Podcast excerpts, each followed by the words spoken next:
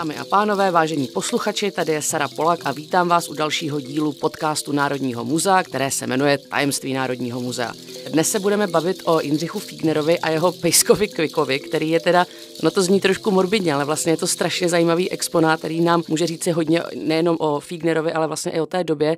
Ten pejsek je tedy vycpaný v Národním muzeu v jedné expozici a povídat nám bude o tom trošku více Jana Mezerová, která je spoluautorka expozice Dějiny. Mně se vlastně líbí, že my tady máme takový podtitulek podcastu Přátelství, které ani smrt nerozdělila, a jedná se právě o pejska a Jindřicha Fígnera. Můžete nám prosím vás přiblížit, proč se tento předmět vlastně objevil v historické expozici a proč třeba není právě v té přírodovědské, když to je teda pejsek? No, protože je to vlastně společenský exponát. Vypovídá o tehdejší společnosti, o společnosti 19. století, o Jindřichu Fígnerovi, o jeho rodině, o tom, čím byl a co měl rád a čím se chtěl prezentovat. Samozřejmě pes je skutečně malinko morbidní záležitost a popravdě řečeno, nenechal si ho vycpat páníček, ale nechali ho vycpat pozůstalé osoby, tedy manželka Kateřina a dcera Renáta Fígnerová, provdaná Tyršová, aby právě si uchovali památku na Jindřicha Fígnera, zakladatele Sokola, velkého to muže našeho národního obrození. Můžu si ještě zeptat, samozřejmě pejsek jako je jedna věc, ale zvíře je nějakým způsobem sociální symbol, symptomatický možná i té doby, jak se začal měnit vnímání rodiny, vnímání i sportu a tělovýchovy, nějaký přístup jako ke společnosti, jak jako vypadáte i navenek, ale i co o sobě chcete té společnosti říct. Tak jak byste možná posluchačům vysvětlila vlastně tu sociální roli toho psa a nebo i podobných elementů právě ve Fígnerově, třeba rodině nebo působení? A podle paměti Fígnerovy dcery Renáty, Fígner měl vždycky psa. Měl psa už za svobodná, a to dogu, která se jmenovala Türkmen. Tu si vlastně přivedl do manželství, když se oženil, tak jak si jeho manželka k své nevelké radosti vyvdala psa. Ovšem k radosti malé dcery Renáty, kterou ta doga, protože byla velice hodná údajně, nosila na zádech, když jí byla asi tak 3-4 roky. Čili Fígner si pořídil psa. A to pořádného psa, žádného gaučového polštářového pejska. A skutečně on chtěl mít pořádného psa, protože pravděpodobně mu dodávalo na mužnosti a ve společnosti zřejmě i na zajímavosti. Když ta černá doga pravděpodobně pošla, nebo nevím, co se s ní stalo, tak si pořídil mnohem statusovější záležitost, dva chrty čistokrevné, kteří se jmenovali Diana a Mylord. A ukázalo se, že to byla chyba, protože, jak vzpomíná právě zase Renáta, byli možná čistokrevní, ale byli nesmírně hloupí. Všechno žrali, jejich služka si na ně stěžovala, protože jí zbaštili i olejové svíčky, a Fígner se po čase rozhodl alespoň Mylorda dát pryč, protože ten se projevil jako opravdu jako nezrovna inteligentní zvíře, a počítal s tím, že by si ještě nechal tu Dianu, ale pravděpodobně se to nestalo. A už vlastně v roce 1859, když Renátě bylo tuším 5 let, tak si s velkou radostí tedy Fígner oznámil manželce a dceři na letní byt, že si pořídil žlutého polobulldoga Kvika, z nějž bohdá bude kapitální pes. A kapitální pes s něj skutečně byl, protože na rozdíl od těch předchozích 2 chrtů, tohle byl skutečně chytrý pes. Fígnerovi se podařilo ho vycvičit, nosil činky, svého pána poslouchal na slovo, strašil služky i manželčiny sestry svým štěkáním, a dokonce ho Fígner vycvičil tak, že napovel Zůch Pojman, což bylo jméno policejního ředitele tehdejšího, začal štěkat jako blázen a hrabat. Čili tak se projevovala vlastně svobodomyslnost a občanská pozice toho psa, tedy to jeho pána. A tahle věc si myslím, že byla trošku inspirovaná vlastně Havlíčkem Bodovským, který v Tyrolských elegiích popisuje, jak jeho černý bulldog, jak si ho bránil, když ho komisař Dedera přišel zatknout a deportovat do Brixenu. Takže v tom byla vlastně i nějaká taková vlastenecká pozice, taky byl to polobulldog, tak Havlíček měl bulldoga. Dokonce si myslím, že v tom byla i taková jako inspirace Anglii, kterou měl Fígner velice rád. Dokonce cestoval do Londýna, naučil se anglicky a vlastně byla mu takovým vzorem modernity, modernosti ve spoustě dalších ohledů. To je krásně, jak ty chrti zbaštily ty lojové svíčky, to mi něco připomíná, my jsme taky měli úžasného takového tlustého černýho psa Bubína, labradora, a ten taky, na co přišel, tak to sežral včetně šišek, a hrozně se mi líbí vlastně ta Fígnerová, ten přístup, jakože nemá rád ty malý hafany, že má rád jako opravdu ty velký psy, to je mi strašně sympatický, a ta jeho sympatičnost nebo lidskost tak je, a právě jakoby ta touha potom po té svobodě a ta emancipace i toho jednotlivce, tak je něco, co se v něm vlastně velmi projevuje, a do jisté míry on tím byl i nekonvenční, že on přinášel i tu lidskost, jak byste to krásně popsala, do něčeho, co my vnímáme hodně třeba stuchlé nebo konzervativní, jako je třeba, nebo historické, jako je právě třeba Sokol, a on byl takový velmi lidský, sympatický člověk. Jak byste ho popsala v rámci jako té doby, toho kontextu, byl nekonvenční? Sokola my vnímáme strnule dnes, po 150 a více letech jeho činnosti, ale tehdy, když Fígner s Tyršem Sokola zakládali v roce 1862, tak to byla vlastně organizace veskrze moderní a byla vedena taky moderními principy. A je to možná tím, že i ten Fígner a Tyrš jsou dneska v těch tělocvičnách jako přítomně veskrze jako nějaké sochy a obrazy, a to působí možná trošku strnule, ale kdyby se cvičenci více zabývali jaksi svojí historií a tím, kdo je založil, tak by viděli, že třeba zrovna Fígner byl skutečně jako velice takový moderní mladý muž, člověk narozený ve 20. letech 19. století, ve druhé generaci obchodnické rodiny. Ta rodina je nesmírně zajímavá. Jeho tatínek pocházel z Litoměřic, jeho maminka z Broumovska. Ta maminčina rodina, to byli podnikatelé v textilním zboží. Jejímiž dalšími vlastně členy výhonky byli pozdější továrníci Schmidtové nebo Johann Liebig, velmi úspěšní obchodníci, zakladatelé obrovských firem, továren, začínající nejprve v textilu a pokračující prostě přes další komodity. A tahle rodina Fígnerová, vlastně ten tatínek Petr Fígner začínal v Praze jako malý obchodník, který se vypracoval v té první generaci, založil opravdu úspěšný obchod. A tím pádem mladý Fígner už ve 40. letech, když mu bylo zhruba 20, tak jako aby mohl převzít ten podnik, tak se začal učit obchodníkem, pak ho tatínek poslal do Terstu, aby se seznámil nějakým způsobem s dálkovým obchodem, a tam se mu moc líbilo, protože se to sám seznámil s italským národním hnutím, vlastně poprvé s nějakými myšlenkami nějaké národní emancipace, svobody. Když se vrátil, tak měl velkou touhu Fígner cestovat do Anglie, naučil se kvůli tomu anglicky, skutečně strávil nějakou dobu v Londýně, kde se mu moc líbilo, kde právě ho nejenom zaujaly ty novinky ze světa obchodu, ale právě i ten životní styl, k tomu patřil ten pes, nebo to, že šermoval, jezdil na koni, skutečně jako se snažil vystupovat jako moderní mladý muž. Když se vlastně vrátil z té Anglie, tak se nechal zachytit na daguerreotypy, kde je vidět. A je to pěkný kontrast, vlastně, když ho rodiče nechali vymalovat od bělého malíře Machka. Když jel do toho Terstu, tak jeho dcera Renáta v pamětech to komentovala, že na tom obraze je vidět takový uhlazený mladý muž, trošku jako měšťanského střihu. Zatímco když se vrátil z té Anglie a nechal se zachytit na té daguerreotypy, tak tam je vidět, že je tam v moderním kabátě, který si koupil v té Anglii, s trošku takovým jako dandyovským jako účesem.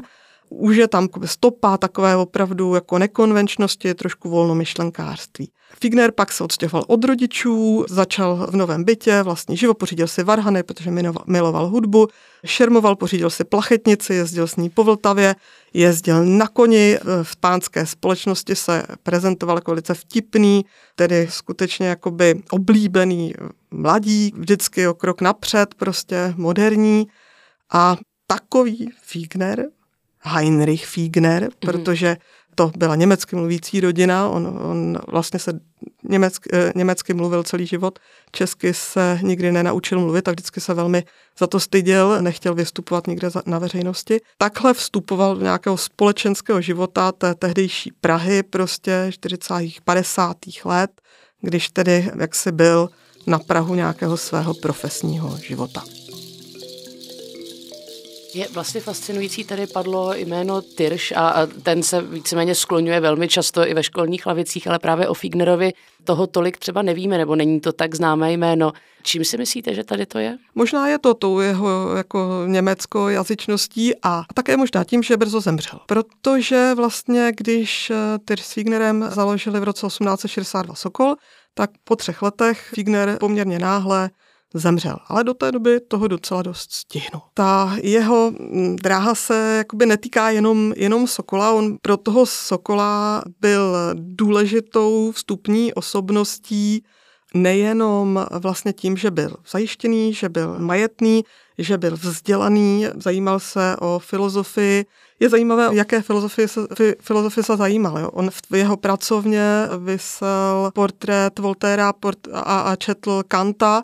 A je to zajímavá kombinace, protože je to nějaká volnomyšlenkářská záležitost s tím Voltairem a Kant, to je zase mravní imperativ. Hodně ovlivnila romantická literatura, jeho oblíbenými básníky byl německý básník Heine a skotský básník Robert Burns, kterého velmi obdivoval, miloval. Nechal si z Ameriky poslat portrét Washingtona, to je zase něco k těm občanským svobodám, o kterých on často mluvil, velmi po nich prahnul, proto velmi kritizoval Rakousko za jeho konzervativismus a přál si, aby se Rakousko stalo modernějším, aby si přišla ústavnost, aby prostě přestalo být konzervativní. A jakmile vlastně ústavnost byla, tak se začal velmi účastnit od 60. let, začal velmi účastnit tedy společenského života a Sokol je vlastně jedním z důsledků, protože spolkový zákon od 60. let umožňoval založení spolku. A čili on nějakým způsobem se v tom propojili všechny ty jeho zájmy, jak kulturní, dokonce i ty hudební, protože Sokol měl taky, Figner to podporoval velice, měl dokonce on chtěl založit mužský sbor, ale to se jako nepovedlo, zaniklo to, ale hudba vlastně byla součástí těch sokolských akcí, slavností. Hudební skladatelé jako Fignerův přítel Leopold Zvonař skládali pro ně sokolské písně, které oni zpívali na těch výletech a různých jako slavnostech. Propojil se tam ten zájem o tu fyzickou zdatnost, to znamená to, že tedy Figner šermoval velice dobře, skutečně pak tam byla ta jízda na koni. On potom navštěvoval i Malý Petrův tělocvičný ústav a když se setkal s Tyršem, tak vlastně k tomu přišel i nějaký zájem o tu národní myšlenku a o výtvarné umění, takže Sokol není jenom o tělocviku, ale skutečně i o kultivovanosti té osobnosti a tak to mělo být. Tak to ti dva nastavili tak, aby prostě to byli mladí muži, jak říká, o které tedy šlo především, ale posléze i ženy, které měly to být tedy fyzicky zdatní lidé, vzdělaní, kultivovaní. K Sokolu patřila i ta společenská stránka, pořádání různých nejenom výletů, ale plesů, společenských akcí, tedy měly to být po všech stránkách moderní lidé.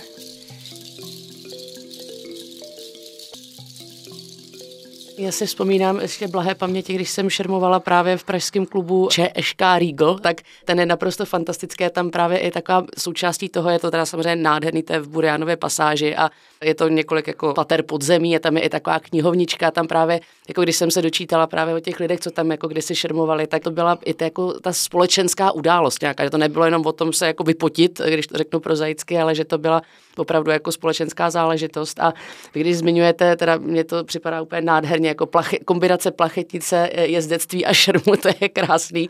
A já bych třeba... To vlastně takový moderní jako trojboj, že? Trojboj. Ty krásné věci jako z toho 5 boje plus jako ještě to plachtění, to je krásný.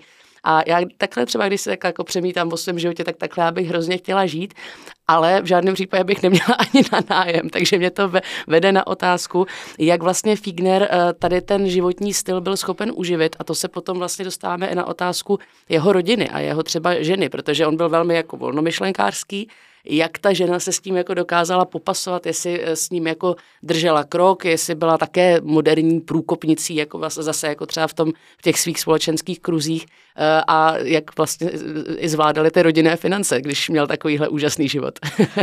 Fichtner byl ze zámožné rodiny, on sám jaksi majetek vždycky měl, to ten styl životní tomu odpovídá, takže tady u něj jako nebylo o čem pochybovat. Zajímavé bylo, že ten obchod toho otce, ten textilní obchod, mu připadal jako velmi konzervativní a po těch zkušenostech z Terstu a z Anglie velice se mu zalíbilo pojišťovnictví. Připadalo mu to velice moderní, odpovídalo to vlastně tomu jeho společenskému angažmá, protože on chtěl pro ten rozvoj společnosti i hospodářský rozvoj společnosti udělat něco víc a to pojišťovnictví mu přišlo jak takový moderní hospodářský prostředek, jak povzbudit podnikání a vůbec nějakou schopnost prostě té společnosti a později i té české společnosti nějakým způsobem zesílit, být silnější. Což bylo i v zájmu například předních mužů, jako byl František Ladislav Rieger, který také hovořil o tom, že je velice krásné jako by mít tu národní ideu, ale je důležité, aby se této národní ideje dokázaly chopit i hospodářsky schopné kruhy. A Fichtner byl jednou z osob, která tuhle ambici měla, to pojišťovnictví bylo pro něj takovým jako výrazem toho, že skutečně nějakým způsobem se angažuje i v tom společensko-hospodářském životě. On se stal zástupcem jedné terstské pojišťovny, založil kancelář v Praze, která poměrně jakoby dobře prosperovala.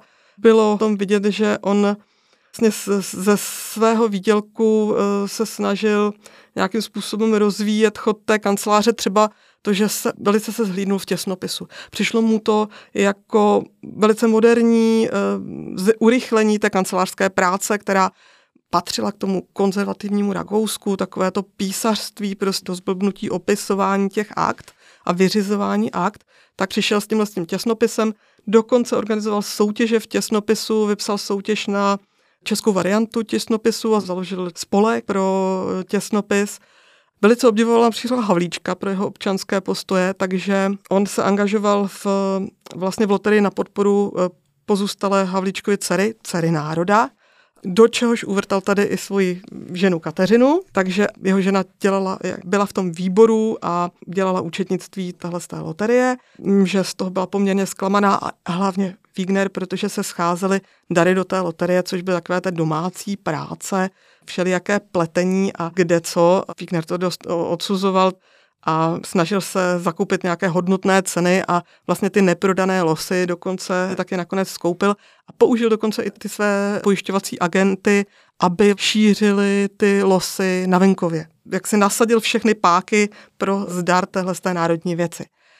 Co se týká Kateřiny, tak jak Fichtner byl vledasčem moderní, dá se říct, že ženu si vzal celkem konzervativní.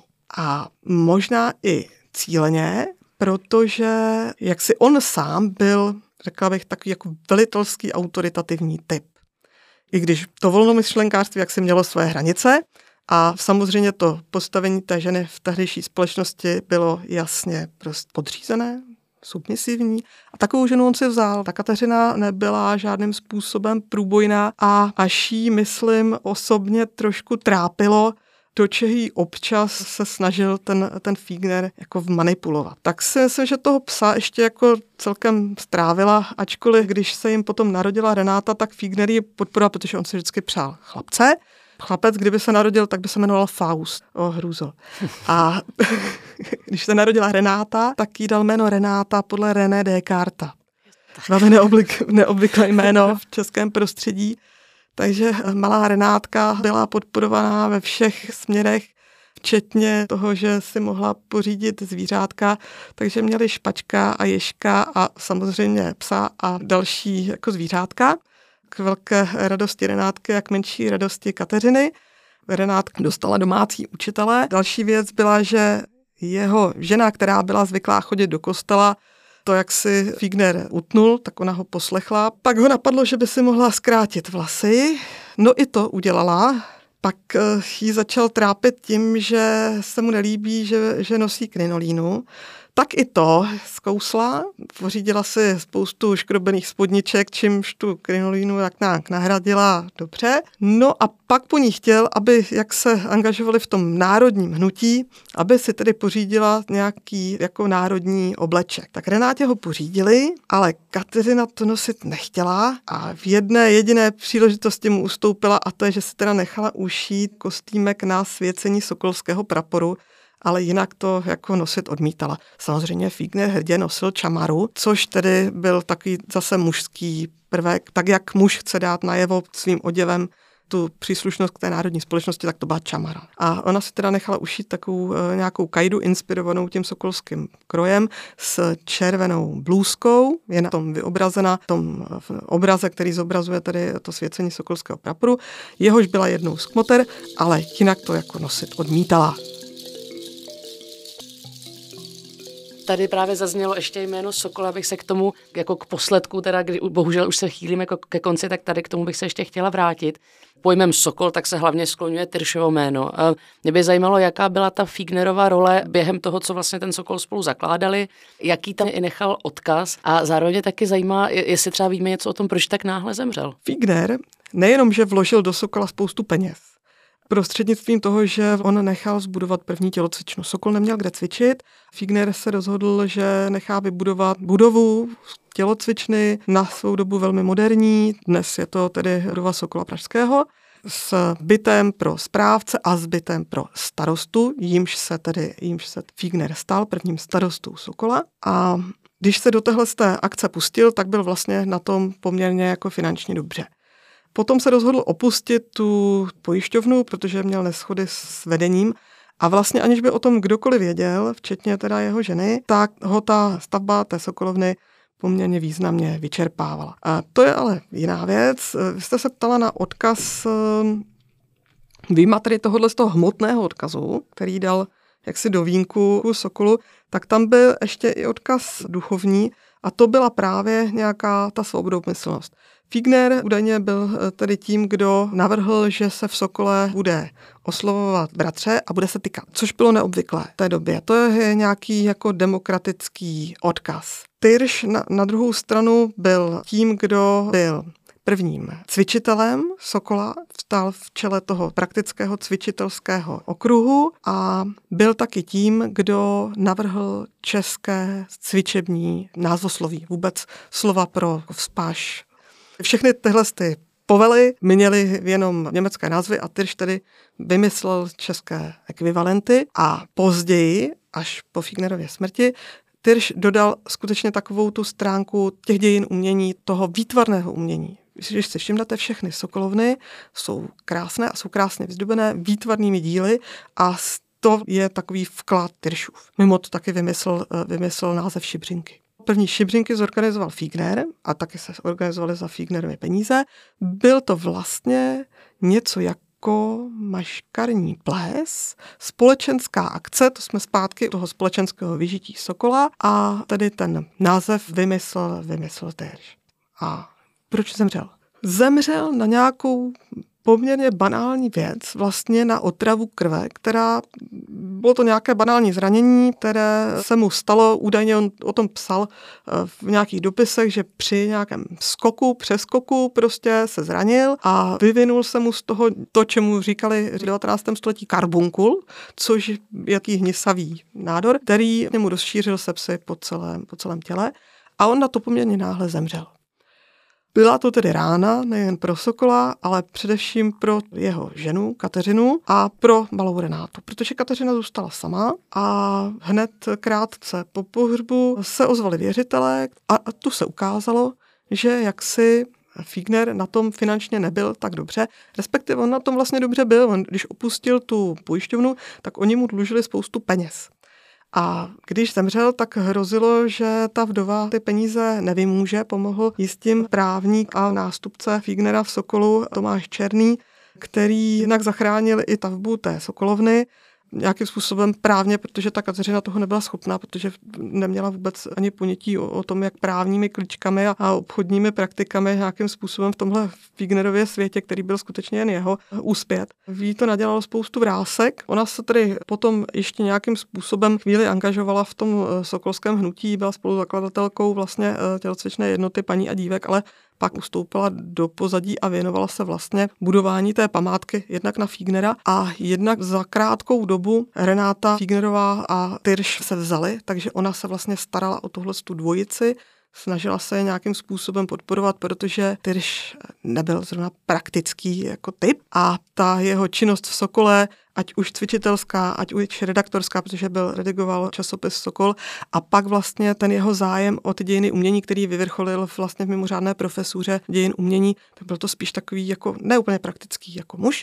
Tak vlastně tyhle dvě ženy, Kateřina a Renáta, ho podporovaly vlastně v tomhle tom jeho snažení. Po jeho smrti budovali takový jakoby pomník těch dvou, i Fignera, i Tyrše. A součástně toho pomníku kovu trvalejšího byl vlastně i ten Kvik a to jeho vycpání, neboť se stal památkou na toho svého pána, toho zakladatele Sokola, Jindřicha Heinricha Fignera. Vy jste to krásně vrátila o 360 stupňů na začátek našeho podcastu a vážení posluchači, tady přesně vidíte, jak je nádherné dosazovat ty předměty nebo v tomto případě vycpané miláčky do kontextu, protože to není opravdu jenom o vycpaném pejskovi, ale spíš je to vlastně o té době, o velmi zajímavém, velmi na jednu stranu komplikovaném a na druhou stranu modernizujícím muži, jeho rodině, jeho odkazu v rámci Sokola, který je jeden ze stěžejních aspektů českého obrození a našeho národa. Takže já ještě jednou moc děkuju, že jsme se tady o tom mohli pobavit a vy se na to určitě běžte podívat, nebo nejen na to samozřejmě, protože Národní muzeum je